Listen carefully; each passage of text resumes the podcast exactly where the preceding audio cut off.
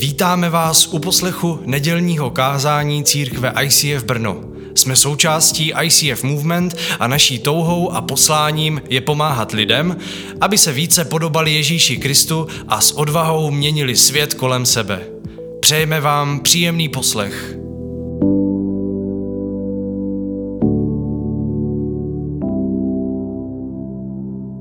Tak a my, krásný večer, my dneska začínáme nové téma. Je, čau Pavle. nové téma, které je trochu takové zvláštní, že ale patří, patří ke křesťanské víře. Samozřejmě mluvíme, budeme mluvit o druhém příchodu, druhý příchod Ježíše Krista, protože teď máme v televizi nejenom válku, která je někde na východě, ale navíc tady máme Izrael, že události v Izraeli a vždycky, když se děje něco v Izraeli, tak všichni křesťani jako, prostě jsou jako už, už, už jsme jako plní očekávání, jestli to už je odpočítávání k tomu poslednímu, protože víme, že to nějak je spojený, spojený s Izraeli. I když eh, přesně nevíme jak, ale o tom budeme mluvit příště. Příště budeme mluvit o téma, kam Ježíš přijde. Dneska dnešní podtéma eh, té neděle je, kdy přijde, jestli to lze vůbec vypočítat, jestli to lze vůbec odhadnout, kdy Ježíš eh, má přijít. A všechny nás to zajímá, že nás zajímá jedna věc, jestli Bůh skutečně je živý a jestli skutečně může ovlivňovat eh, náš konkrétní život praktický. To je jedna věc, která vždycky zajímá křesťany. A druhá věc je, jestli skutečně bude jednou konec světa a, a, přijde Ježíš a jestli fakt jako se to stane. A je to taková bizarní prostě myšlenka. Zvlášť v dnešní době, i když eh, filmuje spoustu apokalypse, ale přesto, eh, když to spojíme s křesťanstvím, tak, tak to působí prostě bizarní, když my křesťané mluvíme o konci světa působí to prostě zvláštně. Nicméně nejsme jediní, který to zajímá. Víme, že to zajímalo taky, taky učedníky Ježíše. První verš, Matouš 24. kapitola, třetí verš. A tady je psáno o Ježíši, když mluvil o tom, že chrám bude zničený, že, že nezůstane kámen na kameni, tak je napsáno, když se pak posadil na Olivecké hoře, přistoupili k němu učedníci o samotě. Řekni nám, kdy to bude, to znamená, kdy dojde k tomu zničení chrámu. Ptali se, jaké bude znamení tvého příchodu a konce světa. Takže učedníci mluvili, ptali se na konec světa, ptali se na druhý příchod Ježíše, ptali se na, na to, kdy bude chrám zničený. A proč? Ten důvod byl ten, že Ježíš sám o tom začínal mluvit. Ježíš mluvil o tom, že on sám zemře a bude vzkříšený, ale také mluvil o tom, že jednoho dne prostě přijde něco eh, a tenhle svět skončí a, a on přijde po druhé. Ježíš sám mluvil mnohokrát, když si najdete evangelia, tak on mnohokrát mluvil o tom, že se vrátí, což bylo samo o sobě eh, zvláštní pro ně, kteří očekávali, že on se stane tím králem Izraele a on místo toho mluvil o svém návratu a že přijde. Takže my v každém případě víme, že Ježíš tohle téma nebral jako nějaké nedůležité, ale naopak celá 24. kapitola eh, Evangelia Matouše je právě o druhém příchodu. Pro nás už po staletí, pro nás křesťany, je strašně přitažlivá a snažíme se z toho využít nej, všechny možné myšlenky a různým způsobem si je vykládat, ty myšlenky v té 24. kapitole, ale náš výsledek zatím je, není nic moc. Zatím jsme moc nepokročili za ta staletí, zatím jsme došli jenom k tomu, od, k té odpovědi, že on skutečně přijde, teda Ježíš, ale Ježíš tam mluvil o znamení svého příchodu, znamení konce světa. A pojďme se podívat, co v, tom, co v té 24. kapitole, která je vlastně nejdelší z těch popisů toho druhého příchodu a konce světa, kterou v evangelích najdeme, tak co tady všechno Ježíš o svém příchodu řekl? Eh, řekl například, že můj příchod bude jako blesk, rozáří oblohu od východu na západ. To znamená, začne to v Rusku? Ne, to už prostě začínáme my odhadovat, že začínáme prostě z toho dělat nějaké prostě naše přítomné vysvětlování. Ale tady napsáno, že to bude jako blesk, který rozáří oblohu, takže to jako je jako z nějakého filmu. Další místo, že ten příchod, že on bude přicházet na, na nebeských oblacích s velikou slávou a mocí, že když přijde po druhé, takže už to nebude jako malé miminko, které se narodilo v betlémském někde chlívě, ale že to bude pán světa, který přichází, že, a který bude zářit tou nějakou nadpřirozenou mocí. Další místo, že to bude jako za dnu Noémových, A on tam vysvětluje, jako, bude to jako za dnu Noémový, kdy si všichni mysleli, že bude svět trvat věčně, tak jak jako byl, a pak najednou začalo kapat, pršet, začala se zvedat voda a nakonec to skončilo velkou katastrofu, ale nikdo to vlastně neočekával. A tak stejně bude ten, ten příchod, až přijde on. Potom další místo je tam napsáno, že jeho příchod bude takový, že nevíte, kdy ten pán přijde že nikdo vlastně neví úplně přesně, kdy se to stane. Dokonce tam Ježíš říká, přece kdyby to věděl pán domu, v kterou hodinu přijde zloděj, no tak to je jednoduchý. Řekl bych chlapům, počkají na to, o půl třetí bude tady, mají ho ale on neví, kdy přijde ten zloděj, takže musí vymyslet nějaký systém, jak vlastně ten dům zajistí tak, protože on neví, jestli vůbec ten zloděj přijde tuhle noc nebo příští noc, kdy se to stane. Říkal, a tak podobné to bude s příchodem pána, s, příchod, s tím druhým příchodem, že, on, že nikdo neví vlastně, kdy přesně si to má stát. Bude to v nečekanou chvíli, je tam další místo, to znamená, že to některý lidi zaskočí, možná všechny, nás to zaskočí.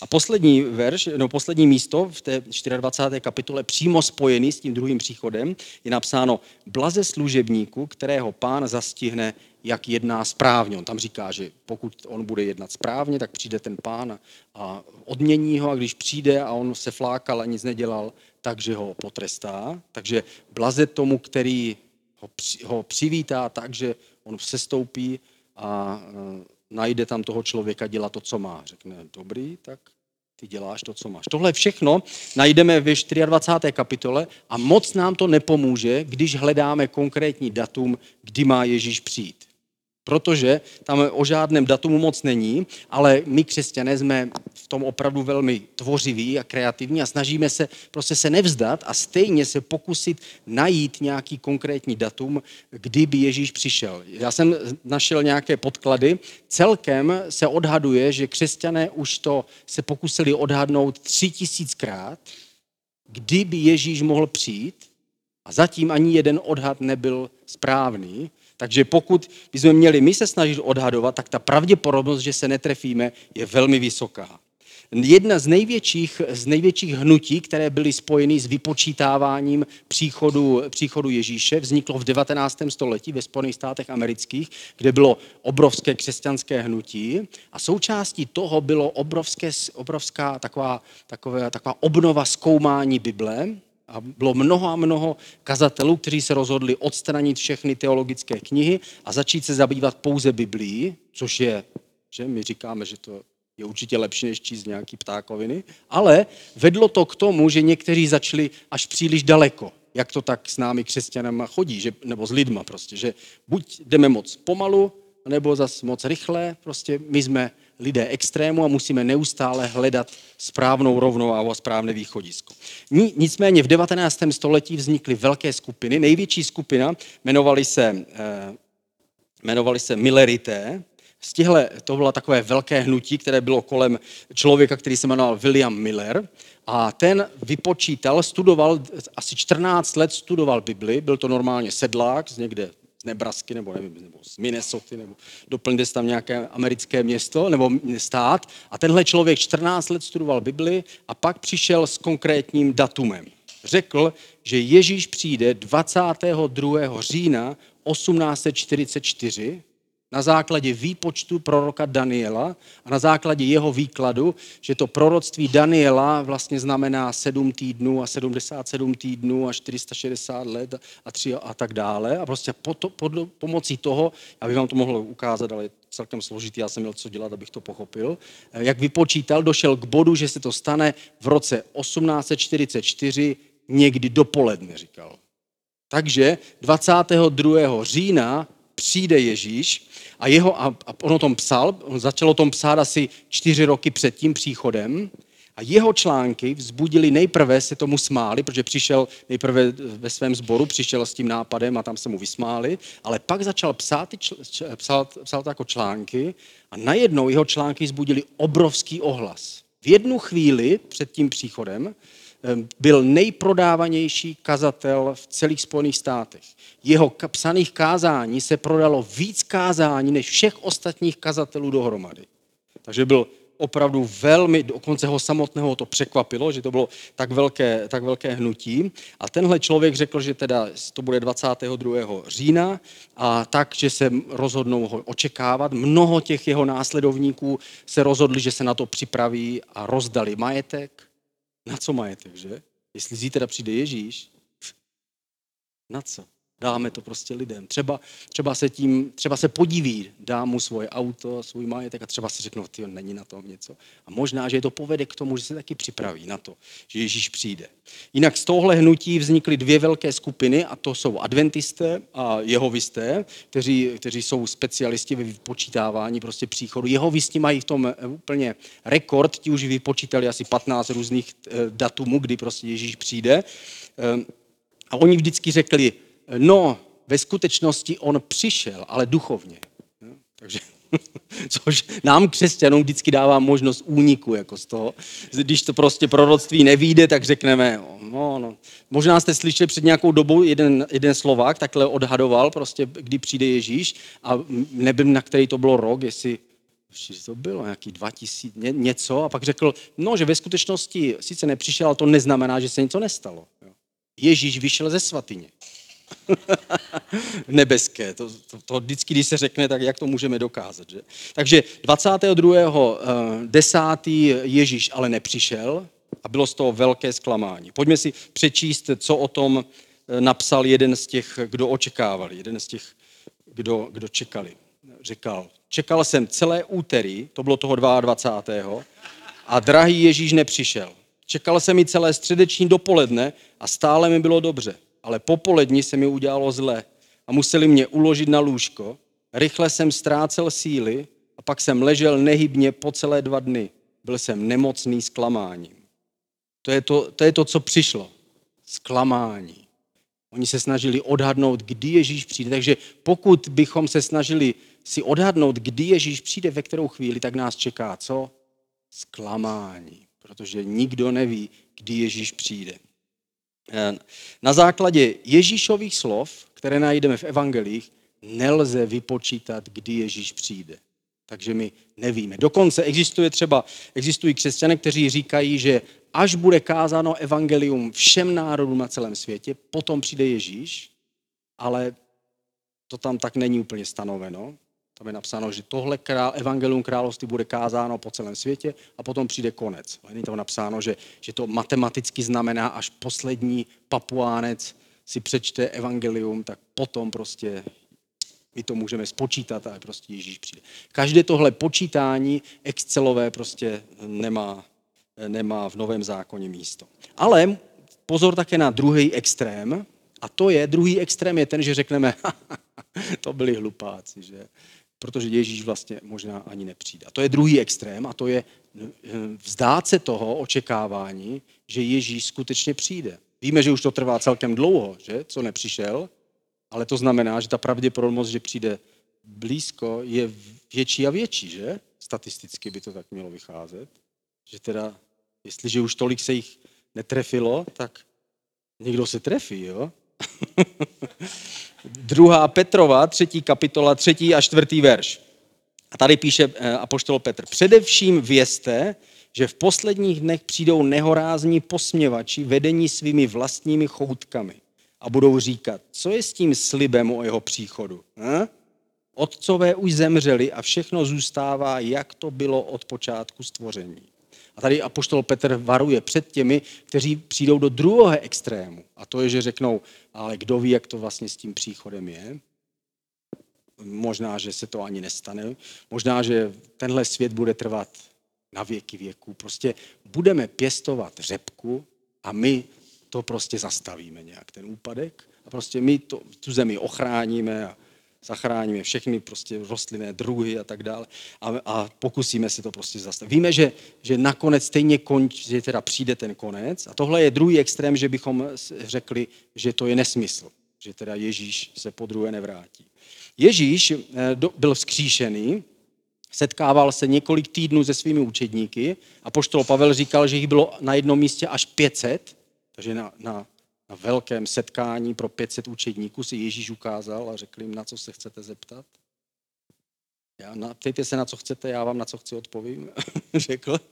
A tenhle vzkříšený Ježíš ve skutcích apoštolů v první kapitole odchází od učedníku a tady je to místo. Ti, kdo s ním byli, se ho zeptali, pane, obnovíš už teď království Izraele? A tohle nebylo předtím, než Ježíš byl ukřižovaný. Teďka učedníci už poznali, že teda on byl pán, který přišel zaplatit hříchy, že Ježíš jim otevřel už poznání písma, je napsáno v Lukášově evangeliu, už pochopili, že teda on je ten služebník, který svou dokonalou poslušností je vykoupí z hříchů. A přesto se ptají, dobře, takže teď to splnil, přišel do té nebeské svatyně a teď si smířil člověka s Bohem, je teda teď čas, aby se stal tím králem? A Ježíš jim neříká, ale prosím vás, to, to se nestane. Ježíš jim říká, odpověděl jim, není vaše věc znát časy a doby, které si otec ponechal ve své pravomoci. To znamená, nevím, možná, že se zařídí podle toho, jaká bude aktuální situace a možná, že není rozhodnutý přesné datum, kdy má Ježíš přijít, možná, že se to stane podle toho, jak se bude modlit, nebo nevím. Po těch slovech byl před jejich zraky vzat z hůru a zmizel jim z očí v oblaku. Tak jako se vrátí, on říkal, že se vrátí v nebeských oblacích, tak, tak v těch oblacích odešel. A andělé, jim, oni se dívali za ním, oni jim řekli, proč se na ně díváte? Andělé jim řekli, co tu stojíte a hledíte k nebi, Galilejci. Tento Ježíš, který od vás byl vzat do nebe, se vrátí právě tak, jak jste ho viděli odcházet. Takže jedna jistota je, že Ježíš se skutečně vrátí zpátky. Jednoho dne on přijde zpět. Jeho druhý příchod byl předpovězený jím samým, dokonce to potvrdili anděle, když Ježíš odcházel do nebe, ale jeho druhý příchod byl také předpovězený všemi proroky, které nacházíme v Bibli. Důvod, proč je máme ve starém zákoně, oni se strašně špatně čtou, já vím, ale ten důvod je tam ten, že každý ten prorok obsahuje aspoň část předpovědi toho druhého příchodu. Pokud by to tam, pokud by už neměli žádné ceny ty knihy, tak by je Duch Svatý nezařadil do, toho, do, to, do, toho, do té naší knihy nebo toho souboru prostě těch knih. A když si čtete jednoho proroka za druhým, některý hodně o něm mluví, některý málo, třeba Nahum, ten, o tom, ten tam jenom zmíní něco, ale každý z nich říká něco, co se týká toho druhého příchodu, protože oni potvrzují to, co řekl Ježíš, že skutečně přijde on po druhém. Potvrzuje to taky apoštol Petr, druhá Petrova, první kapitola, 20. až 21. verš. Především vězte, že žádné proroctví písma nevzniklo z vlastního názoru proroka. Proroctví totiž nikdy nepřišlo z lidské vůle, ale boží lidé mluvili, jak byli puzeni duchem svatým. Takže když čteme ty starozákonní proroky, tak to nebyly jejich básně, které složili o boží velikosti, ale jsou to předpovědi věcí, které se staly. Některé, něco, co předpovídali, tak už se stalo, že, že Izrael kdysi dávno byl zničený Asyřany a pak byl zničený Babyloniany a pak po 70 letech prorokoval Jeremia, že se, se vrátí zpátky, oni se skutečně vrátili. Pak jiní proroci prorokovali, že přijde služebník, který, eh, který zemře, že se stane tím veleknězem a zemře a tak dále. A jiní zase prorokovali, že jednoho dne se Izraelci vrátí ze všech národů do své země a pak už nikdy nebudou vyhnáni ze své země.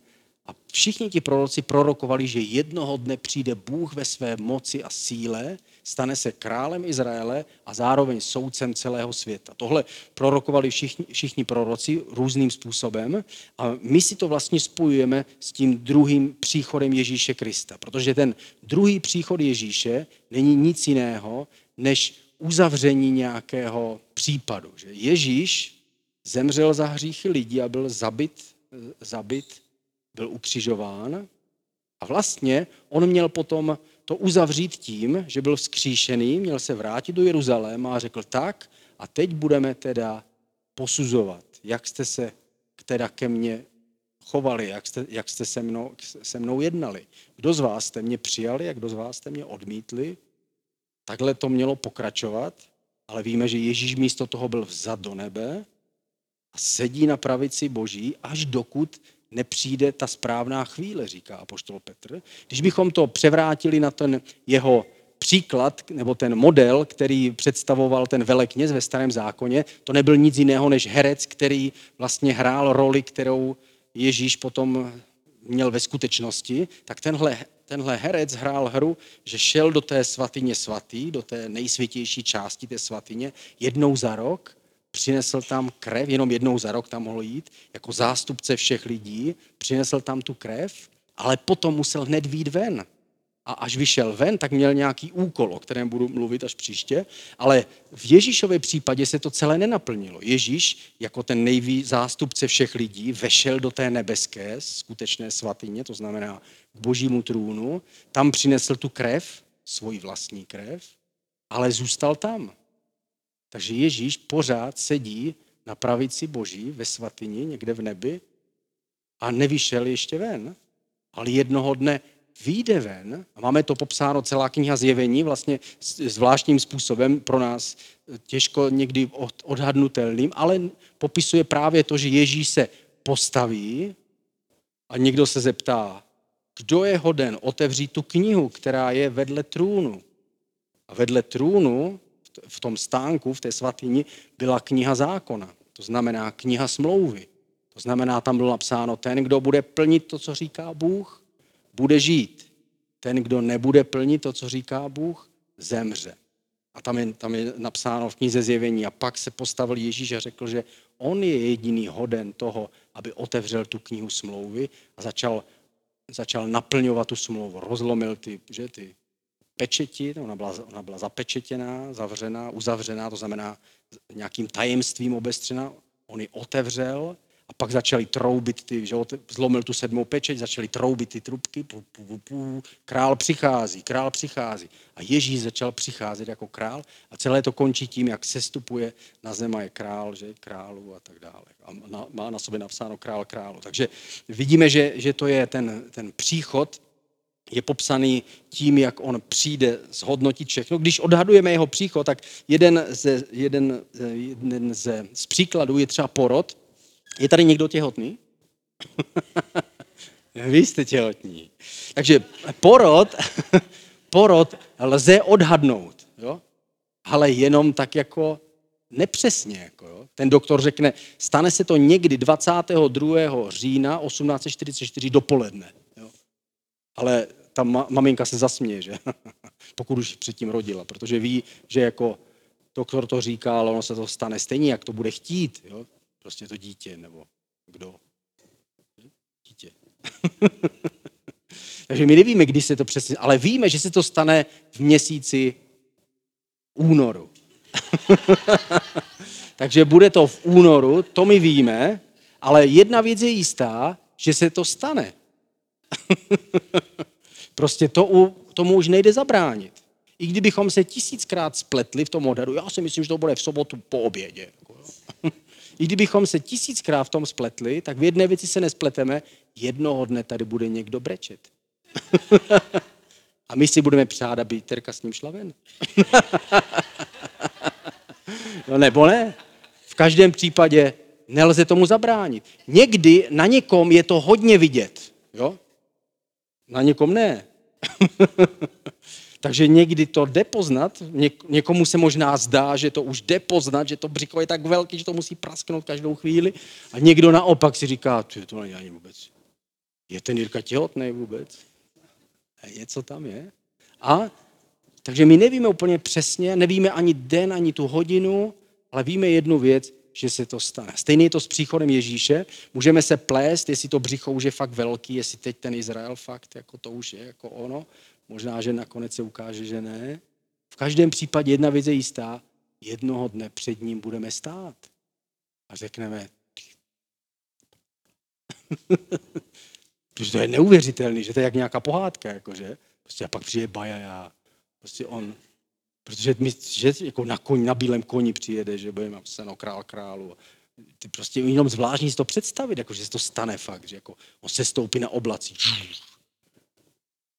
Ale jednoho dne se to opravdu stane, protože oni stejným způsobem se smáli tomu obrazu, že král přijíždí na oslátku, že jo? To nikdo si s tím nespojil, že by tohle mělo být naplnění naplnění příchodu Boha, že? Smáli se. V Zachariáši napsáno, že váš král přijíždí na oslu. A když Ježíš vjel na oslu do Jeruzaléma, tak všichni zákonníci tím pohrdli a řekli, tohle nemůže být znak toho, že přijíždí Mesiáš. I když to měli přímo před očima. A tak stejně nám se to může zdát zvláštní. A poslední obraz, který je s tím spojený, který si můžeme použít s tím, s tím příchodem, kdy se to stane, je to jako když máme nájemní smlouvu. Eh, máte někdo nájemní smlouvu? My máme normálně nájemní smlouvu na dobu určitou, že, která se automaticky prodlužuje většinou. Že? Pak je uzavřená dobu neurčitou a když přestaneme platit, tak bude prostě problém. Ale představme si, že někdo dostane takovýhle dům k, k nájmu a ten, ta podmínka je, pokud nebudeš platit pravidelně a zničíš zařízení toho domu, tak majitel jednoho dne přijde a vyhodí tě ven. Jestli ale přijde a, a ty budeš platit ten nájem a všechno bude v pořádku, tak on na tebe ten dům přepíše. Takže mi říká, uh, takže někteří se na ten příchod toho majitele těší kteří, ti, co platí a o dům se starají. Ale ti druzí se na jeho, na jeho příchod netěší. Dokonce pochybují o tom, že vůbec přijde. Ale jednoho dne někdo zatlep, zaklepe na dveře a uvidí, ukáže se, že to není ten majitel, že to je jeho syn, který přišel a přišel říct, hele, majitel, můj otec brzo přijde a všechno dá do pořádku potvrdí každému tu smlouvu tak podle toho, jak si s tím naložil. A stane se to brzo. A víme, že někteří si uvědomili, že opravdu ta vana je trochu poškrábaná, takže ho pozvali dál a řekli, podívej se na to, trošku špinavý rohy, ale já to zabarvím primalexem. Tady nám trochu něco odpadlo, já to, my to slepíme. Je to v pořádku? A on řekl, za to, že jste mě pustili dovnitř, tak já vám to podepíšu. Ale pak někteří ho nepustili dovnitř do toho bytu, do toho domu a řekli, ne, vypadni, my nechceme, nemáme zájem. A teď běží čas a víme, že jednoho dne přijde ten majitel toho domu a řekne, otevřeme knihy a budeme účtovat. Jak říkal Ježíš v tom jednom příběhu. Otevřeme knihy a budeme účtovat. Kdo a co a jak. A ten, kdo pustil dovnitř toho syna, tak dostane ten dům darem jen tak. A ten, kdo odmítl toho syna, tak bude muset ten dům opustit. Co se s ním bude dít? A kdo se stará o lháře a podvodníka? Někam, někam se zmizí. My nejsme ti, kteří jsme postavili domy, my nejsme ti, kteří jsme vymysleli pravidla, my jsme ti, kteří je přijímáme a žijeme podle nich. Takže tohle je ten, ten druhý příchod jiným způsobem, že někteří se na něj čekají, někteří se na, ně, na něj těší a někteří se na ně netěší a chtěli by ho zrušit a, přáli by se, aby k tomu nedošlo. A my chceme být ti, kteří se na něho těší. My budeme mít dneska večeři páně společně. Pojďme se předtím modlit a pak si přečteme o tom verši. Ježíši, my, chce, my nevíme, kdy přijdeš a, a bojíme se to odhadovat, abychom se ne, ne, netrefili špatně jako všichni ostatní. A není to ani podstatný, jestli, jestli to víme, ale podstatný je, že ty jednou přijdeš. Ať už tady budeme fyzicky žít, anebo budeme někde prostě jinde, ale ty jednoho dne přijdeš, aby si se zeptal s nás, jak jsme naložili s tou smlouvou, kterou si uzavřel a kterou my jsme uzavřeli s tebou. Tak my chceme být ti, kteří tě vpustí do toho domu a ukážou mu svoje chyby a, a všechny škrábance a, a nechají tě, aby ty sám si potepsal tu smlouvu znova, abychom byli ne podle našich vlastních skutků souzení, ale podle těch tvých Ježíši. Tak my se modlíme, aby ten náš život byl jako ten porod toho krásného dítěte a jednoho dne to skončilo tím, že budeme ty tvoje děti ve skutečnosti. Pro nás je to tak těžké si to představit a přesto v srdci cítíme, že to tak je Ježíši. Tak my tě chválíme a děkujeme ti. Děkujeme ti za za to, že, si, že to umožnila tvoje oběť a tvoje smrt. A děkujeme ti, že si můžeme dneska připomínat.